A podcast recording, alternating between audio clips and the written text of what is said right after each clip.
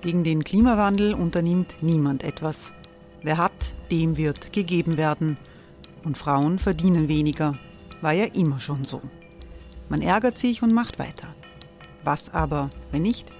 Wir haben eine Idee. Die Falter Arena macht die Bühne frei für Menschen und Projekte, die das Land verändern. Mein Name ist Eva Konzett. Ich leite das Politikressort im Falter. Und am Sonntag, den 26. Mai, veranstalten wir im Wiener Stadtsaal die nächste Falter Arena. Mit dabei unter anderem der ehemalige Politiker und Neosänger Matthias Strolz, Theresa Imre von Magda, Sonja Jöchtl von Love Politics oder Kari Ochsner von Ochsner Wärmepumpen. Machen statt jammern. Wir schauen uns an, wie das funktionieren kann. Kommen auch Sie vorbei. Alle Informationen und Tickets finden Sie unter falter.at/arena.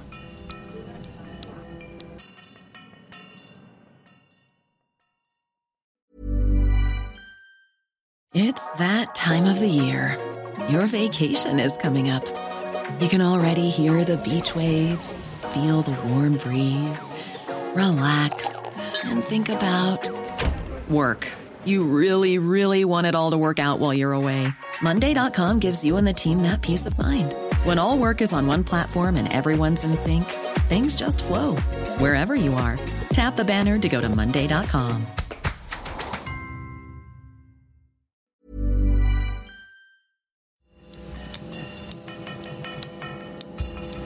Falterradio, der Podcast mit Raimund Löw. Sehr herzlich willkommen, meine Damen und Herren, zur aktuellen Folge des Falterradios für Donnerstag, den 12.04.2018. In den letzten Wochen hatte ich etwas Distanz zu Europa und war in Asien. Souverän hat Anna Goldenberg übernommen, diesen Podcast. Vielen Dank, Anna. Dschihadisten, Kopftuch und die Versuchungen des illiberalen Staates nennen wir diese Episode. Ausgangspunkt ist ein Terroristenprozess im Wiener Landesgericht. Ein 19-jähriger Österreicher wird beschuldigt, Terroranschläge geplant zu haben und organisiert zu haben in Deutschland und auch in Österreich, und zwar im Auftrag des sogenannten Islamischen Staates. In Syrien und im Irak ist der IS zwar militärisch weitgehend zerschlagen, aber die Radikalisierung in Teilen der islamischen Jugend geht weiter. Ich begrüße hier in der Falter-Redaktion in der Wiener Innenstadt den Soziologen Kenan Güngör. Guten Tag. Guten Tag. Kenan Güngör ist Soziologe, er ist Berater der Stadt Wien und in verschiedenen Bundesländern in Sachen Integration unterwegs. Ich freue mich, dass die Journalistin Melissa Erkurt hier ist. Hallo. Melissa Erkurt schreibt für die Zeitschrift Biber, die sich mit der Situation der neuen Österreicher aus Zuwandererfamilien beschäftigt. Und ich begrüße Falter-Chefredakteur Florian Klenk. Hallo. Hallo. Florian Klenk hat in den letzten Tagen diesen spektakulären Terroristenprozess in Wien verfolgt. Was diesem jungen Dschihadisten, der in Niederösterreich geboren ist, in Niederösterreich aufgewachsen ist, vorgeworfen wird, das sind nicht Pläne, nicht Hirngespinste, sondern etwas sehr Reales. Tatsächlich sind Nagelbomben gebaut worden, die glücklicherweise nicht explodiert sind. Ist das das Besondere an diesem Prozess, oder ist es vielleicht auch die unmittelbare Nähe, die da von der Staatsanwaltschaft behauptet wird, dieses Mannes zu IS und zu Anweisungen, Befehlen, die von IS gekommen sind?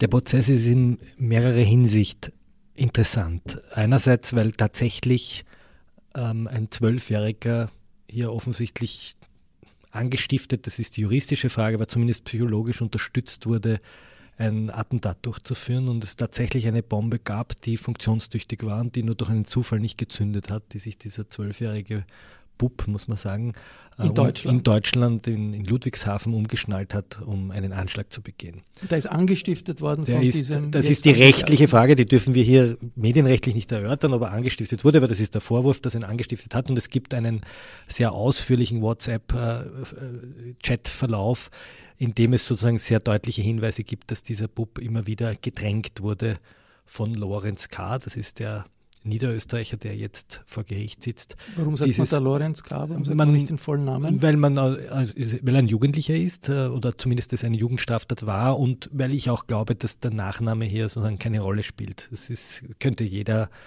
Nachname sein. Ich glaube, sowohl Gesicht als auch Nachname ist irrelevant. Also ich bin dafür, dass wir ihn abkürzen, außer es handelt sich wirklich um eine Person öffentlichen Interesses, die wir alle kennen, darum kürzen wir ihn alle ab. Es gibt ein paar Facetten an dem Prozess, die mich so interessiert haben und die mich auch dazu gebracht haben, mich da wirklich tagelang hineinzusetzen in diesen Prozess und auch die Akten zu lesen. Wir hatten die Möglichkeit, in den Akt hineinzulesen. Ich kann das auch offenlegen, weil auch der Verteidiger uns die Möglichkeit gegeben hat, hier Teile der Akten zu lesen. Das darf ich sagen. Der Prozess hat mehrere Facetten. Das eine ist, man sieht sehr, sehr deutlich, wie ein völlig harmloser, aus strafrechtlicher Sicht harmloser Jugendlicher mit ungefähr 14 Jahren, wenn er in die Pubertät kommt, die falschen Freunde kennenlernt, in einer Jugendgerichtsbarkeit in der Provinz, wir reden da jetzt von Wiener Neustadt und Glocknitz, also von niederösterreichischer tiefster Provinz, einmal auf eine Schiene gestellt wird der Jugendstrafgerichtsbarkeit, die ihn in den Knast führt, wegen Raufereien, Raubereien, kleiner Jugendstraftaten. Da ist niemand umgebracht worden, da ist niemand schwer verletzt worden. Und er kommt ins Gefängnis und in diesem Gefängnis, so erzählt er es und so dürfte es auch wirklich passiert sein, benehmen sich die Beamten schlecht. Sie sagen zu einem der Freunde, er soll sich doch aufhängen. Ja? Und er hängt sich wirklich auf.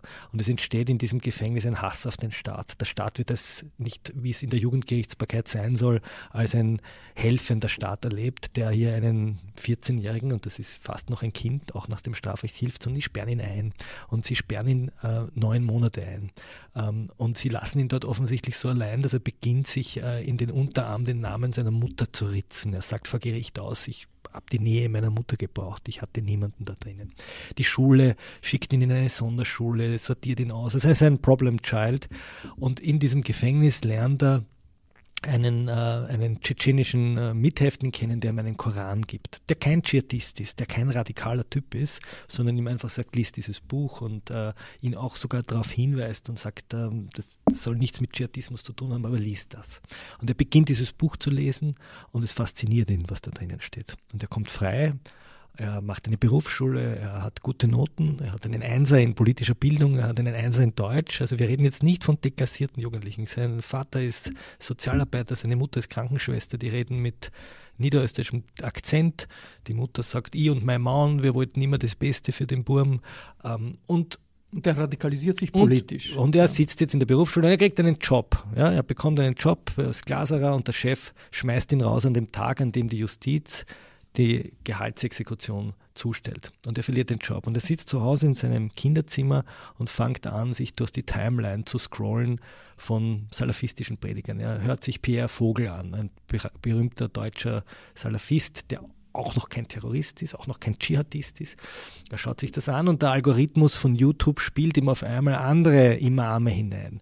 Er lernt in der Berufsschule türkische Mitschüler kennen, die Erdoganisten sind, die sagen, er muss stärker auf den Islam gehen und er fängt an, zunehmend hineinzurutschen über sein Handy in eine Welt der radikalen Prediger und lernt über Facebook einen Islamisten kennen, wahrscheinlich ein Deutscher, aber er ist in Syrien, wahrscheinlich aus der Gruppe rund um einen anderen Österreicher, nämlich Mohammed Mahmoud, der ihn beginnt richtig anzufixen und zu sagen, schau dir die Fotos an der toten Kinder in Syrien, schau dir die Ermordeten an, schau dir an die Leichen der kleinen Mädchen, die diese gottlosen Hunde bringen, du kannst kämpfen, du kannst beginnen zu kämpfen. Und was dann passiert, gehen wir dann vielleicht im Detail, das wird ja auch das Gericht dann entscheiden, wie sehr das nachgewiesen ist oder nicht. Aber jetzt, Herr Güngör, inwiefern ist das eine typische Radikalisierung vom Problem zur politischen Radikalisierung?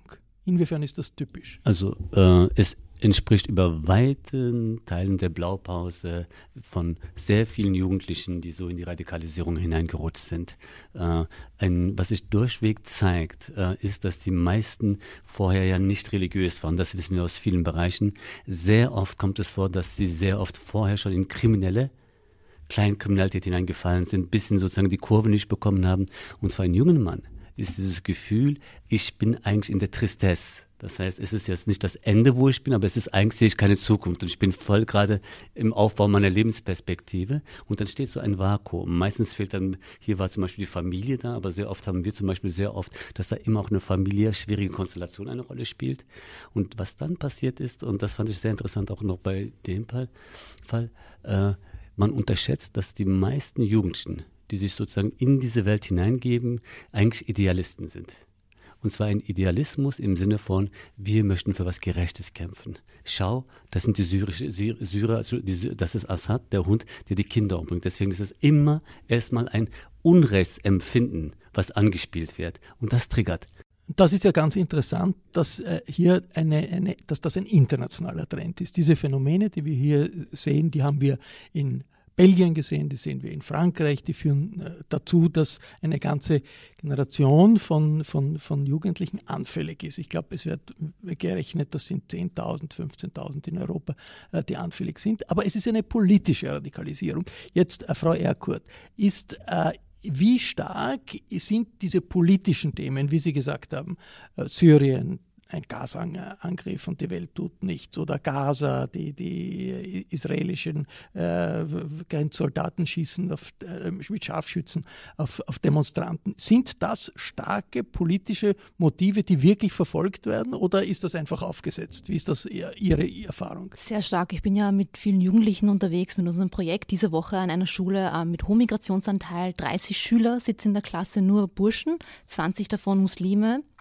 18 davon sagen, sie sind streng gläubig. Und das erste Thema, mit dem wir uns beschäftigt haben, war Israel-Palästina. Sie haben mir angefangen zu erklären, sehen Sie diese Bilder denn nicht von den getöteten Kindern? Wieso schaut dann da jeder weg, was die Amerikaner da machen? Das interessiert keinen. Es heißt immer, wir sind Terroristen, aber wir versuchen uns nur zu verteidigen, unsere Brüder und Schwestern zu rächen.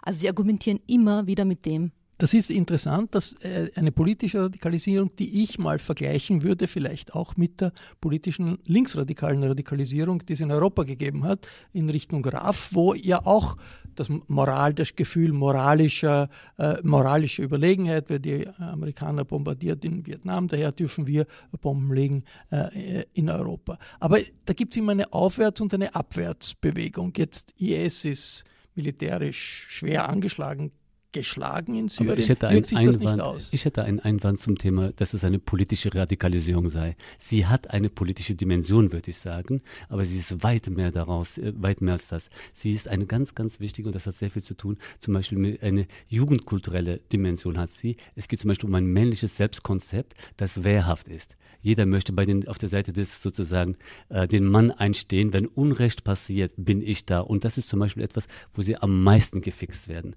Wenn deine Brüder und Schwestern dort stehen, stehst du hier im Land der Kuffar und schaust hin. Was für ein Mann bist du? Und dieses Potenzgefühl spielt eine ganz starke Rolle. Ohne ein starkes Männlichkeitskonzept, das sozusagen sich auch martialisch wehrt, funktioniert das nicht. Es gibt in diesem Akt immer wieder Verschriftungen der Chat-Dialoge. Und da gibt es zwei Dialoge, die mich da sehr berührt haben. Das eine ist, wo der kleine 12-jährige Bub, den er auch über Internet dann kennenlernt, also nachdem Lorenz K. sozusagen selbst angefixt wird, fängt er an, mit 12-Jährigen zu kommunizieren, wobei nicht klar ist, ob er wusste, dass die 12 sind. Und die kommunizieren kurz bevor der sich die Bombe auf den Rücken schnallt und auf diesen Weihnachtsmarkt geht. Und ursprünglich wollte er in eine Kirche gehen. Und er sagt dann irgendwann einmal, er hat Zweifel. Der Scheitern, der Teufel sagt ihm irgendwie schlechte Gedanken, dass er da doch nicht hineingehen soll. Und dann sagt der Lawrence Chat, denk an die kleinen Kinder, denk dir an die Ermordeten von Syrien, denk an die toten Frauen und geh hinein und dann sag noch ein paar Gebetsformeln. Das ist eine ganz, ganz eindringliche Aufforderung. Das Zweite, was interessant war für mich, war, wie unglaublich religiös rituell das Ganze passiert. Also die Art und Weise, wie die miteinander reden, ist extrem rituell. Das geht so weit, dass der 12-Jährige, vielleicht absurde Geschichte ist so zu beschreiben, weil der 12-Jährige irgendwann mal vorhat, da diesen Anschlag zu machen, und er muss aber vorher noch pinkeln. Und er sagt, ich konnte mich nirgendwo waschen und reinigen. Und wenn ich sozusagen mit meinem Urin befleckt bin, dann komme ich nicht ins Himmelsreich und ich komme nicht als Märtyrer zu meinen Jungfrauen. Und daher habe ich diesen Anschlag nicht ausgeführt. Das sagt der 12-Jährige. Das ist natürlich ein Wahn und eine Fantasie. Aber sie ist unglaublich eindrücklich, wie sie doch das Verhalten dieser Kinder, muss man in dem Fall sagen, gesteuert hat. Ich habe mir ein paar Zahlen angeschaut. Im letzten Bericht des BVD, das ist der berühmte Geheimdienst, der da gestürmt wurde, in den letzten Wochen, sagt, dass es aus Österreich 300 Jugendliche nach Syrien gegangen sind, in den bewaffneten Kampf gezogen sind.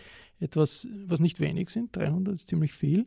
Die Hälfte Zuwanderer aus Tschetschenien, viele aus dem Balkan, alle radikalisiert durch diese Kombination von Faktoren, und 150 Personen sieht dieser der BVD als potenziell gefährlich an in Österreich. Jetzt, wenn wir sagen, da ist eine politische Dimension in dieser Radikalisierung, da geht es doch immer rauf oder runter, je nachdem, das ist Konjunktur. Das war auch sozusagen in der linksradikalen Bewegung. RAF hat eine Zeit lang Konjunktur gehabt in Deutschland, irgendwann hat sich das aufgehört. Wie ist das im Augenblick? Ist nach der Zerstörung der IS-Bastionen in Syrien, auch im Irak, kann man ja nicht mehr sagen, okay, wir gehen nach Syrien, um den bewaffneten Kampf zu führen, das gibt es nicht mehr. Ist da nicht ein Punkt erreicht, wo es vielleicht auch eine Desillusionierung gibt, eine politische? Wie ist Ihr Eindruck? Ich nehme wahr, dass Sie durch die sozialen Plattformen weiterhin mit Videos, mit Beiträgen überschwemmt werden, und die Jugendlichen nehmen das nicht so wahr. Die nehmen jetzt nicht, die schauen nicht die Nachrichten und kriegen mit, okay, langsam zieht sich der IS zurück, sondern sie sehen die Bilder, sie tauschen sich mit anderen aus, und für sie spielt das keine Rolle, was tatsächlich politisch jetzt vor sich geht, sondern solange das auf den sozialen Plattformen weiterhin so groß gespielt wird und sie weiterhin mit Freunden darüber diskutieren, in der Moschee teilweise Hasspredigten gehalten werden, dann spielt das auf jeden Fall eine Rolle, und sie kriegen gar nicht mit, wie ist jetzt die Realität wirklich. Ich würde das einfach mit dem Punkt ergänzen, zu sagen, das ist die Spitze, über die wir sprechen, diese 300. Übrigens, die Dunkelziffer dürfte ein bisschen mehr sein, weil sozusagen meistens sind die sich melden, auch Eltern zum Beispiel, so oft, die sagen, mein Sohn ist weg. Aber was tun wir bei Familien, die selber sozusagen in Einverständnis waren und einfach runtergegangen sind, von denen wissen wir nichts. Das ist das eine. Das andere ist in der Tat, wir merken das übrigens, wenn ich auch mit der ganzen Jugendarbeit in Wien spreche, dass sie sagen, das Thema IS hat insgesamt abgenommen. Das heißt, auch die Zahlen wirklich empirisch sozusagen Dschihadismus, die kommen übrigens gar nicht mehr rein in diese Region. Sie haben die Strukturen sind sehr stark zerbrochen gegenwärtig. Es hat diesen Neuigkeitseffekt nicht mehr, das ist das eine. Und es ist sozusagen, wenn man ein Unrechtsempfinden hat, zugleich mit einem Erfolgsversprechen, zählt das sehr viel. Das heißt, wenn ich hingehe, aber der IS erobert die Welt, dann bin ich ein Teil dessen. Aber jetzt ist das weggebrochen, und was ganz klar eine Rolle spielt ist, und das wäre mir ganz wichtig, wir dürfen nicht auf diese Spitze schauen. Weil wir, bevor der IS gestartet ist, heißt es, wir mussten schon einen Humus haben, der schon so latent radikalisiert wird, wo es sozusagen dann Syrien gebraucht hat, damit das sozusagen die Leute in den Dschihad ziehen.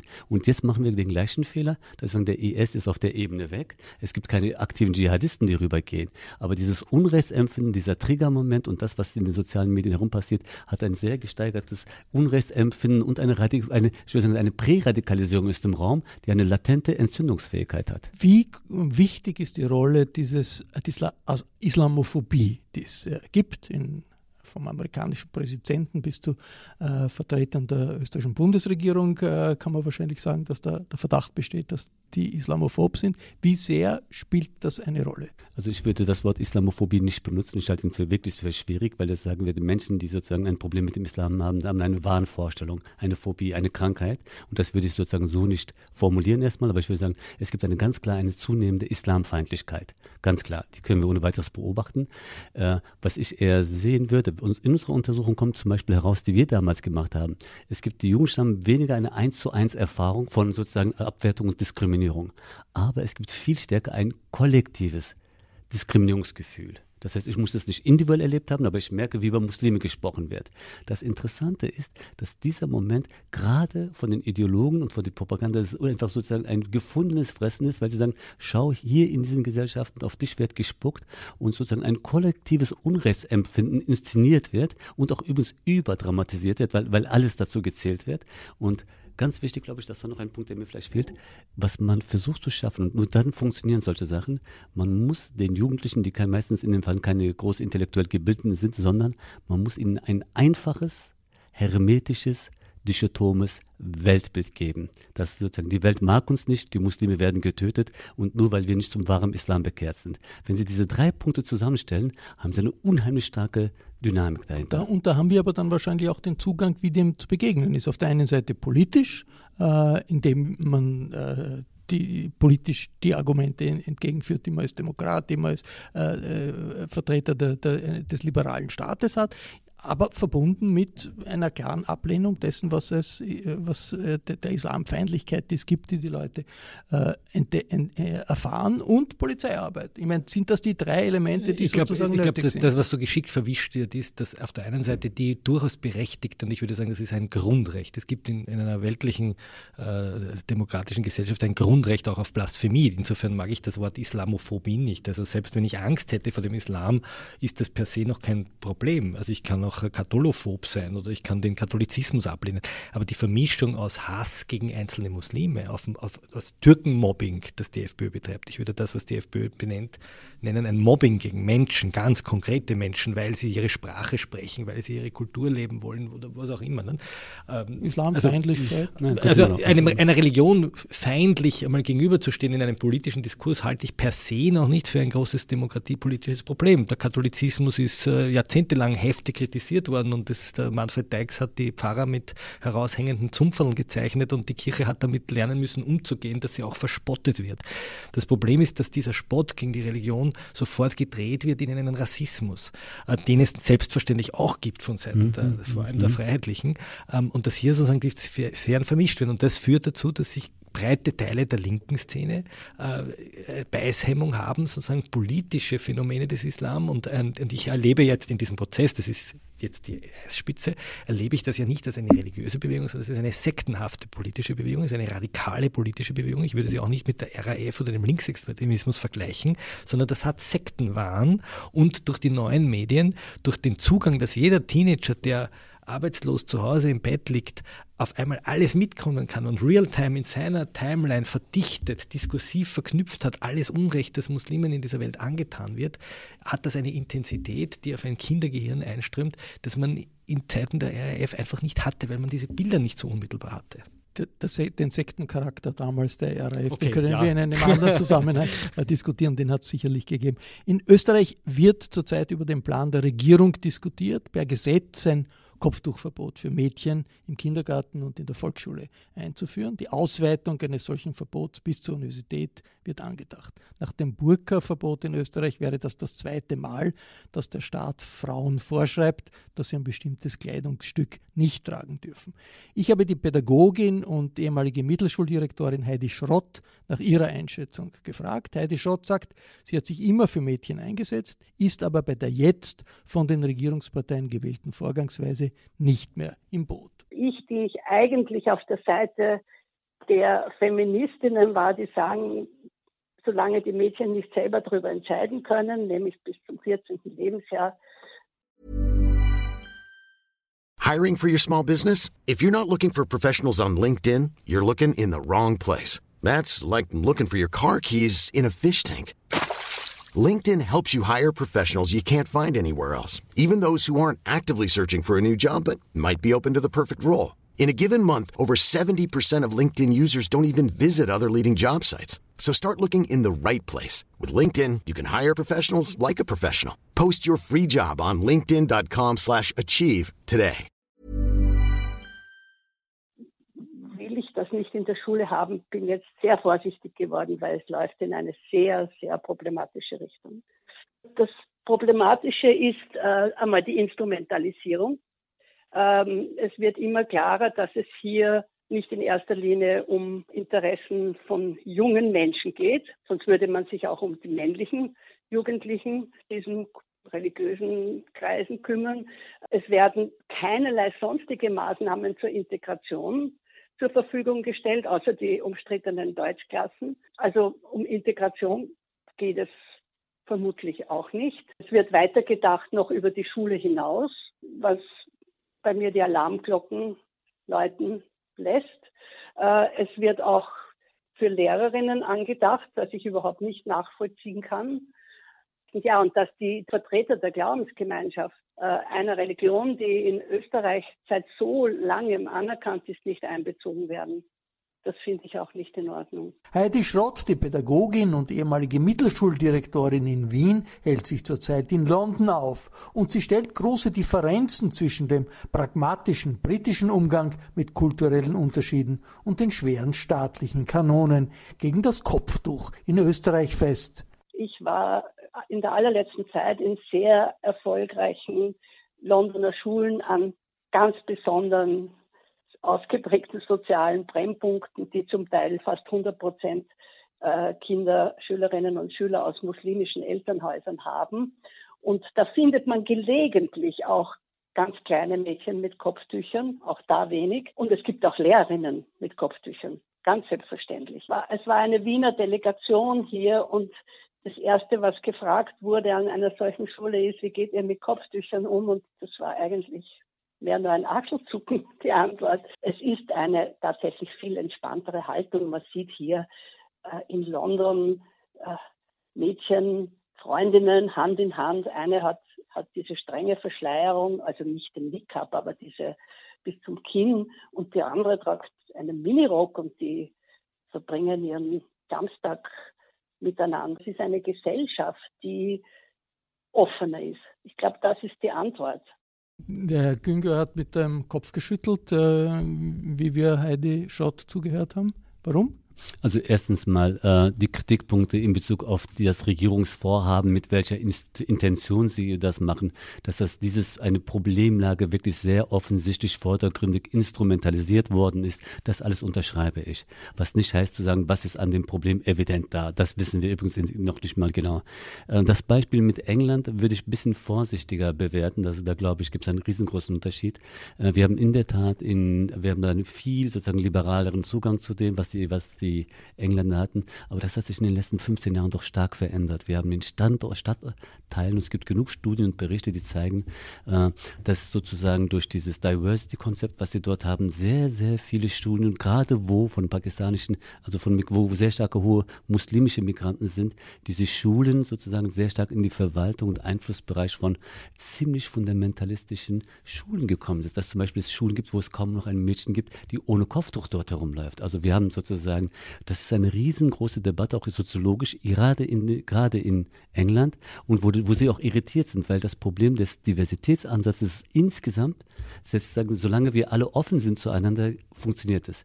Was wir sehr oft merken, ist, dass sozusagen, dass der Diversitätsansatz, der Liberalismus eher genutzt wird, um sozusagen Räume für sich zu schaffen, aber in sich selber keine Liberalität zuzulassen. Wie groß ist dieses Phänomen, anhand dessen jetzt über ein Gesetz diskutiert wird, Kindergartenmädchen, Mädchen in der Volksschule mit Kopftuch? Wenn Sie in die Schulen gehen, auf wie viele solche Mädchen treffen Sie da? Gut, ich bin an NMS und AHS und da gibt es pro Klasse 2 bis 3 Mädchen, die Kopftuch tragen. Ich bin jetzt nicht an Volksschulen und Kindergarten.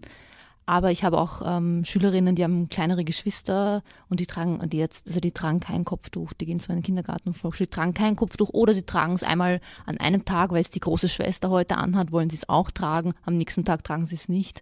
Also Sie haben mal gesagt, Sie haben im ORF gesagt, in homöopathischen Dosen gibt es. Das heißt, du hast 100, 150 Fälle in ganz Österreich oder noch weniger. Ich muss sagen, ich habe leider die Glaskugel von Herrn Gudelus nicht. Ich weiß es nicht wirklich. Aber was wir wirklich festhalten können, ist, das ist, was wir von den Lehrern haben, da man sagt, es ist sehr, sehr wenig, aber ich möchte auf einen Punkt hinweisen. Und deswegen ärgert mich dieser Vorschlag. Es geht demografisch, soziologisch an der wirklichen Gruppe vorbei. In Deutschland macht man sehr stark die Beobachtung, dass er eben nicht bis 10 das Kopftuch das große Problem ist. Übrigens hat sich das verändert. Vor 3 Jahren konnten sie Kindergruppen gesehen, die alle verschleiert waren, die sie heute nach 3 Jahren nicht mehr sehen. Das war diese ganze Debatte um die Kindergärten. Also da gibt es sozusagen eine Vorsicht dabei.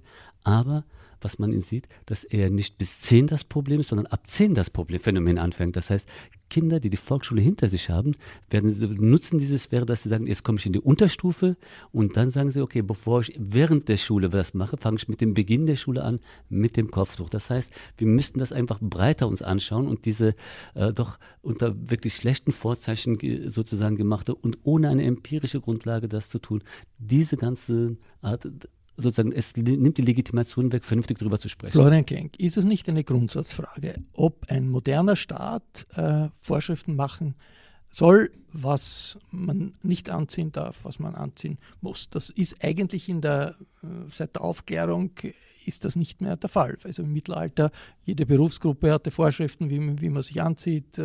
Religiöse Gemeinschaften sind anhand der Bekleidung identifiziert worden. Der Staat mischt sich normalerweise nicht ein in solche Sachen. Der Staat ist nicht ein Rückschritt. Das weiß ich nicht. Der Staat würde es uns auch verbieten, nackt in die Schule zu gehen. Das ist kein guter Vergleich. Ich weiß aber trotzdem, es ist so. Wir dürfen nicht nackt in die Schule gehen. Warum nicht? Weil wir uns darauf einigen, dass wir gewisse Formen haben, wie wir uns präsentieren und wie wir uns zeigen. Ich bin da sehr von Isolde Karim angetan, die in ihrem neuen Buch über die pluralisierte Gesellschaft vom milden Laizismus spricht. Anders als in Frankreich, wo wir einen strengen Laizismus haben, haben wir uns darauf geeinigt, dass der Staat grundsätzlich gegenüber den Religionsgesellschaften sich neutral zu verhalten hat. Wir kommen aber jetzt in eine Situation, wo Religionsgesellschaften diesen säkulären Bereich, wo wir uns einigen, dass wir auf religiöse Symbole eigentlich verzichten. Das Kreuz hängt in der Schule in der Ecke. Es hängt nicht über der Tafel groß und die Kinder müssen nicht Kutten tragen mit Kreuzen drauf, sondern wo wir diesen säkulären Bereich, aber klein drinnen, und in den Gerichten ist es mittlerweile verschwunden und wird nur noch für den Eid verwendet, weil der Gerichtssaal auch immer erwähnt wird. In den Gerichten stehen keine Kruzifixe mehr, sondern das Kreuz wird nur dann herausgeholt, wenn jemand seinen Eid auf seinen Gott leisten will, aber er muss es nicht. Und jetzt diskutieren wir sozusagen über öffentliche Bereiche, über Schulen, über Universitäten, über Kindergärten, in denen Religionen anfangen wollen, ihre religiösen Symbole, und für mich ist das Kopftuch selbstverständlich ein religiöses Symbol, was denn sonst? Es ist ja kein Modebekleidungsstück, dann wäre es ja kein Thema, ihre religiösen Symbole zur Schau stellen zu wollen. Und für mich wird es dann ein Problem, wenn, und da ist wahrscheinlich Melissa Erkurt kundiger als ich, wenn es sozusagen eben nicht um eine freie Wahl geht, sondern wenn die, die es nicht tragen, in ihrer Peer Group auf einmal als Schlampen oder als Unreligiöse oder als Flittchen dargestellt werden. Und ich erinnere mich noch an den Artikel über die Generation Haram, wo dann Mädchen unter Druck kommen, wenn sie sich nicht so kleiden, wie es der Gruppendruck will. Und da, finde ich, hat der Staat sehr wohl eine Verpflichtung im Sinne des Kindeswohls und des Jugendschutzes, hier zu sagen, wir wollen eine gewisse Freiheit haben. Und da bin ich bei Sibylle Hammann, die von einer Kopftuchpause spricht. Ich finde, das ist ein sehr schönes Wort. Sie schwindelt sich da ein bisschen über das Wort Kopftuchverbot und sagt, es soll einen Raum geben, wo sich Mädchen auch einmal ohne dieses Kopftuch präsentieren können. Und also man nimmt Familien das Recht weg, den Kindern zu sagen, wie sie anziehen. Ja, die Familien dürfen die Kinder, nochmal, die Familien haben viele Rechte nicht. Man würde die Frage anders formulieren. Man gibt Kindern das Recht, sich gegenüber Eltern zu wehren, die das Kind in irgendeiner Weise verkleiden wollen. Natürlich ist das ein Eingriff und eine Abwägung an Grundrechten, aber viele Dinge dürfen Eltern nicht. Eltern dürfen Kinder auch nicht mehr, dürfen auch nicht psychologisch grausam sein zu ihren Kindern. Das ist ein Kleidungsstück, jetzt übertreiben wir mal aber, nicht. Ich meine, Melissa Erkurt, wie sehen Sie das als eine Maßnahme, die empfunden wird von den Jugendlichen als etwas gegen uns, das dann polarisiert, oder als etwas, das vielleicht eine Befreiung, wie Florian Klenk sagt, bringen kann? Ich habe mit den Jugendlichen ganz oft anonyme Abstimmungen gemacht für oder gegen das Kopftuchverbot, und es haben sich wirklich alle immer gegen ein Verbot ausgesprochen mit dem Argument, es ist mir eigentlich wirklich wurscht, was die anderen tragen, auch wenn ich das Kopftuch blöd finde. Es gibt natürlich Mädchen, die gezwungen werden, das Kopftuch zu tragen, aber es gibt welche, und die treffe ich auch, die sagen, das ist ein Statement. Mein Kopftuch ist ein Statement gegen die sexistische Gesellschaft, gegen die Oberflächlichkeit. Und wie erklärt man dann diesen Mädchen, diesen muslimischen Mädchen, die sich eh schon in die Ecke gedrängt fühlen, du darfst das Kopftuch jetzt nicht tragen, weil andere werden vielleicht gezwungen. Das ist ein Schritt in Richtung Ausgrenzung? Nein, ganz im Gegenteil. Mir wird sozusagen ganz unheimlich, wenn ich höre, es ist sozusagen, ich hab vor 15 Jahren in Deutschland eine große Reportage über Kopftuchlehrerinnen geschrieben. Und ich habe mir gesagt, das Kopftuch bietet mir einen Schutz. Und ich habe mir gefragt, wovor schützt das? Was heißt das, wenn ich mich schützen muss in einer Gesellschaft? Nein, das keine selbstverständlich. Ich bin ja auch nicht für ein Kopftuchverbot. Ja, jeder erwachsene Mensch und jeder Mensch, der sozusagen in einem Alter ist, in dem er freie Sachen entscheiden kann, soll tragen, was er will. Sondern es geht hier um die Frage, wir reden hier von Kindergarten und Volksschule. Wir reden nicht von Kindern in der neuen Mittelschule. Wir reden nicht von mir aus können auch Lehrerinnen Kopftücher tragen. Hätte ich auch kein Problem damit. Bei den Richtern sehe ich es anders. Der Richter soll neutral sein. Der soll unter einem neutralen Amtskleid verschwinden. Sondern ich rede von Kindern und Kleinstkindern. Und hier gibt es weder ein religiöses Gebot, noch gibt es irgendeinen Mehrwert, den das Kind dadurch erfahrt. Und hier würde ich im Sinne des Kindeswohls argumentieren, dass eine Beschränkung der Eltern im Sinne der Freiheit der Kinder durchaus argumentiert. Wenn man gleichzeitig sagt, die Kippa kann ein Dreijähriger, ein Vierjähriger, ein Fünfjähriger tragen, auch tragen müssen, Kreuz soll man tragen können, ist das dann nicht automatisch eine Maßnahme, die als islamophob interpretiert wird? Also ich glaube, das ist sowieso eines der spannendsten und schwierigsten Fragen, die wir gegenwärtig haben. Aber ich glaube, wir sozusagen laufen um ein Thema noch ein bisschen herum und fassen es nicht an. Die Frage ist eigentlich, wenn wir so tun im Sinne von, eben ist es ein religiöses Statement, dann würde ich sagen, ist ja noch kein Problem. Aber die Frage ist, was ist sozusagen die Implikation dieses Statements? So, wir entleben natürlich eine Zeit in der Postmoderne, dass alle Symbole verschiedenst ausgelegt werden können. Aber wie wäre das, wenn das große Problem, das wir dabei haben, ist, und das ist ja sozusagen eine, wenn Sie sehen, die ganzen wirklich Institutionen, Bewegungen, religiösen Bewegungen, die sich für das Kopftuch weltweit einsetzen, tun sie das meistens nicht, dass du Gott näher bist, sondern sie tun es wirklich aus einem Genderbild. Und dieses Bild von Mann und Frau ist wahnsinnig sexualisiert. Das ist sozusagen, ich rede von den wirklich konservativen Strömungen. Dort wird sogar gesagt, und das ist rechtsethisch eine spannende Frage, die sagen eher, durch deine Reize bringst du die Männer in Versuchung und die kommen in sündige Gedanken. Und du sozusagen, also, und der Verursacher muss dafür sozusagen sich verschließen, nicht der Mann. Sozusagen vor dem. Und das ist sozusagen, das ist nicht irgendeine abwegige spirituelle Bezeichnung, sondern das ist die größte, die dominanteste Bewegung. Und die baut ganz klar auf sozusagen Ungleichwertigkeit der Geschlechter auf und eine Sexualmoral, die wir in vielen Bereichen überwunden haben. Vor dem Hintergrund warne ich davor zu sagen, es sind ja nur religiöse Zeichen, sondern wenn wir nicht wirklich ein bisschen ideologiekritisch das diskutieren, sozusagen sehen wir das Problem daran nicht. Das ist eine Diskussion, die wir in unserer multikulturellen Gesellschaft noch oft führen werden. Und das war der erste Teil des Falterradios für Donnerstag, den 12. April 2018. Ich bedanke mich bei den Diskutanten und der Diskutantin hier am Tisch in der Falter-Redaktion in der Wiener Innenstadt, bei der Journalistin Melissa Erkurt, Dankeschön, dem Soziologen Kenan Güngör und Chefredakteur Florian Klenk, der aber noch ein bisschen gebraucht wird heute. Bei allen, die zuhören, bedanke ich mich für ihr Interesse. Wir kommen gleich zum zweiten Teil in der heutigen Episode. Da ist ein Exklusivinterview, das Florian Klenk mit dem Deradikalisierer des Angeklagten im Wiener Terrorprozess geführt hat, zu hören. Florian Klenk, ganz kurz, was ist ein Deradikalisierer? Es gibt das Problem ist, dass sehr viele von den verurteilten Dschihadisten sehr harte Strafen bekommen, unbedingte Haftstrafen bekommen, Frauen, Mädchen, Burschen, junge Männer, und in der Haft muss man sich jetzt um diese Leute kümmern.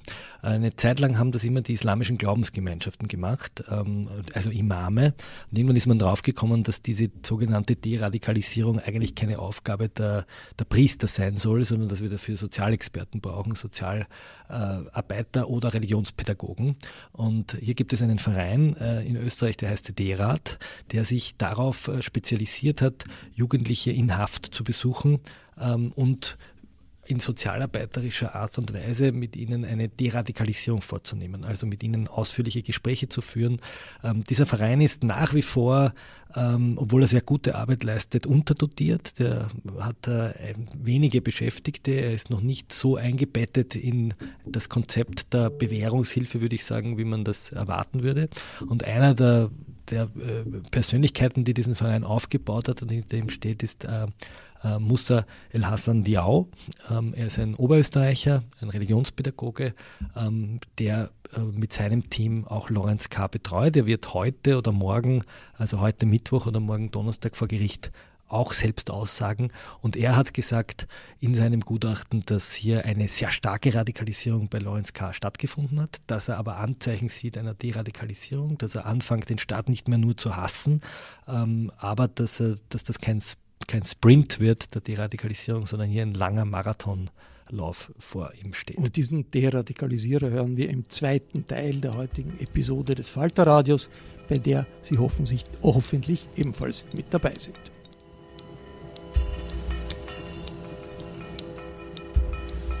Sie hörten das Falterradio, den Podcast mit Raimund Löw.